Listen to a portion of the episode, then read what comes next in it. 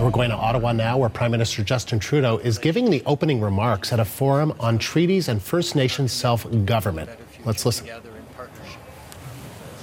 Your nations uh, represent um,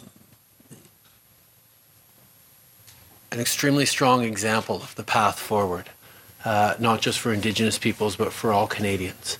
Uh, your uh, commitment, your hard work, uh, your dedication to this land and your people uh, has uh, demonstrated uh, through your actions, has been demonstrated through your actions, and it is a uh, pleasure to be able to sit down and hear from you and discuss with you, of, you know, the work that we've been doing together over this past year, and of course the work that remains to be done ahead. I want to begin, of course, by recognizing that we are on the traditional lands of the Algonquin people. At our first annual meeting in 2017, I remember saying that we were at a historic crossroads, that we were entering a new era in the relationship with Indigenous peoples. Today, we have the chance to reflect on what we've accomplished since then and on what still needs to be done. So, to the First Nations leaders and guests with us this afternoon, Thank you for being part of this very important discussion as we begin the new year. I know that I'm excited to be, begin 2019 with this as one of my very first meetings. Nous sommes également en compagnie de la ministre Carolyn Bennett, la ministre, Minister Bennett, Minister la ministre Philpott, McKenna, and Minister McKenna, du ministre Bryson. as well as Minister Bryson. Minister of Finance very much wanted to be here and spoke to me very positively about an excellent meeting he had with you uh, in December, uh, in which uh, uh the uh, uh, the conversations about fiscal framework and the path forward were extremely robust and positive as well. So thank you. I know he was sorry not to be able to continue that today, but there's a lot of work continuing to do. Et je sais que je parle au nom de tous mes collègues du Conseil des ministres lorsque je dis qu'aucune in cabinet when I say that no relationship is more important to our government than the one we have with the indigenous peoples. That is why we set as our priority to meet with you every year. As partners, we can build a future where all communities can achieve their own ambitions and determine their own destiny. And of course, to be perfectly frank, there's a lot of work ahead of us. I don't want to dwell on the past, but you know and I know that previous governments and institutions spent years ignoring your communities and your concerns.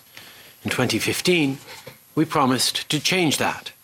And in working with you as partners, we've moved the dial.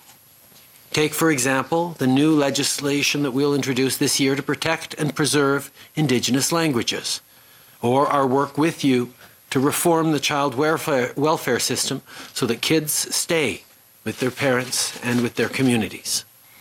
And we're making progress on the new fiscal policy that we drafted together with self governing First Nations. As a down payment on this policy, our government committed to two years of funding in Budget 2018 to make sure that we're pulling our weight. It's just one example of our promise to do things differently and redefine our relationship working nation to nation and upholding our commitments under the UN Declaration on the Rights of Indigenous Peoples. Our government also pledged to change the way that modern treaties are negotiated. After all, the outcome matters, but so does the process. So we've eliminated loans as a way of funding Indigenous participation in treaty negotiations, and we're working directly with you on how to best deal with past and existing loans. And this afternoon, I'm eager to hear from people around the table about how we can keep moving forward.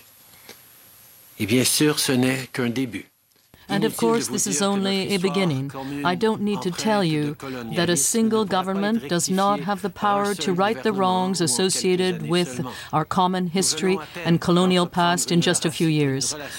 We have only begun to renew our relationship, and I am encouraged knowing that in the coming year we will make even more progress on that front. And that is precisely why I'm determined to continue to work with you to resolve the issues related to treaty implementation and procurement, and to hear from the communities as to the best way to recognize your rights and ensure that they are fully implemented. We've already done. We can keep creating positive and lasting results in your communities and keep advancing towards a shared and prosperous future. And finally, I want to once again say thank you. Thank you for the incredible hard work that you have done in your communities, that you have done with us over these past years, but that you have done over years and decades to get to where you are today. Your particular strengths, your unique leadership is extraordinarily important, not just to the people in your community, not just to this government to have you as partners, but to all Indigenous peoples across this country and indeed to all Canadians. Your work, your strength, your leadership is charting the path forward for eventually all communities to move beyond the colonial relic that is the Indian Act.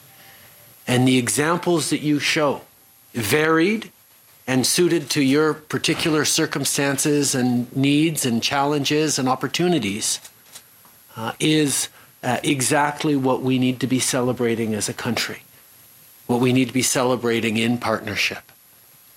There are still many hurdles to overcome, many challenges we will work on together. But you know that in this government, you have a partner willing to figure out the path forward that is right for each of you and eventually right for every Indigenous person in this country. It's not going to be easy. It's not going to be done quickly. But the good faith, the hard work, and mostly the extraordinary solutions and leadership uh, exemplified by all of you around this table gives me tremendous confidence in the work we're going to continue to accomplish as a country in the coming years. So thank you deeply for all of that. Mahsi, cho. Merci beaucoup.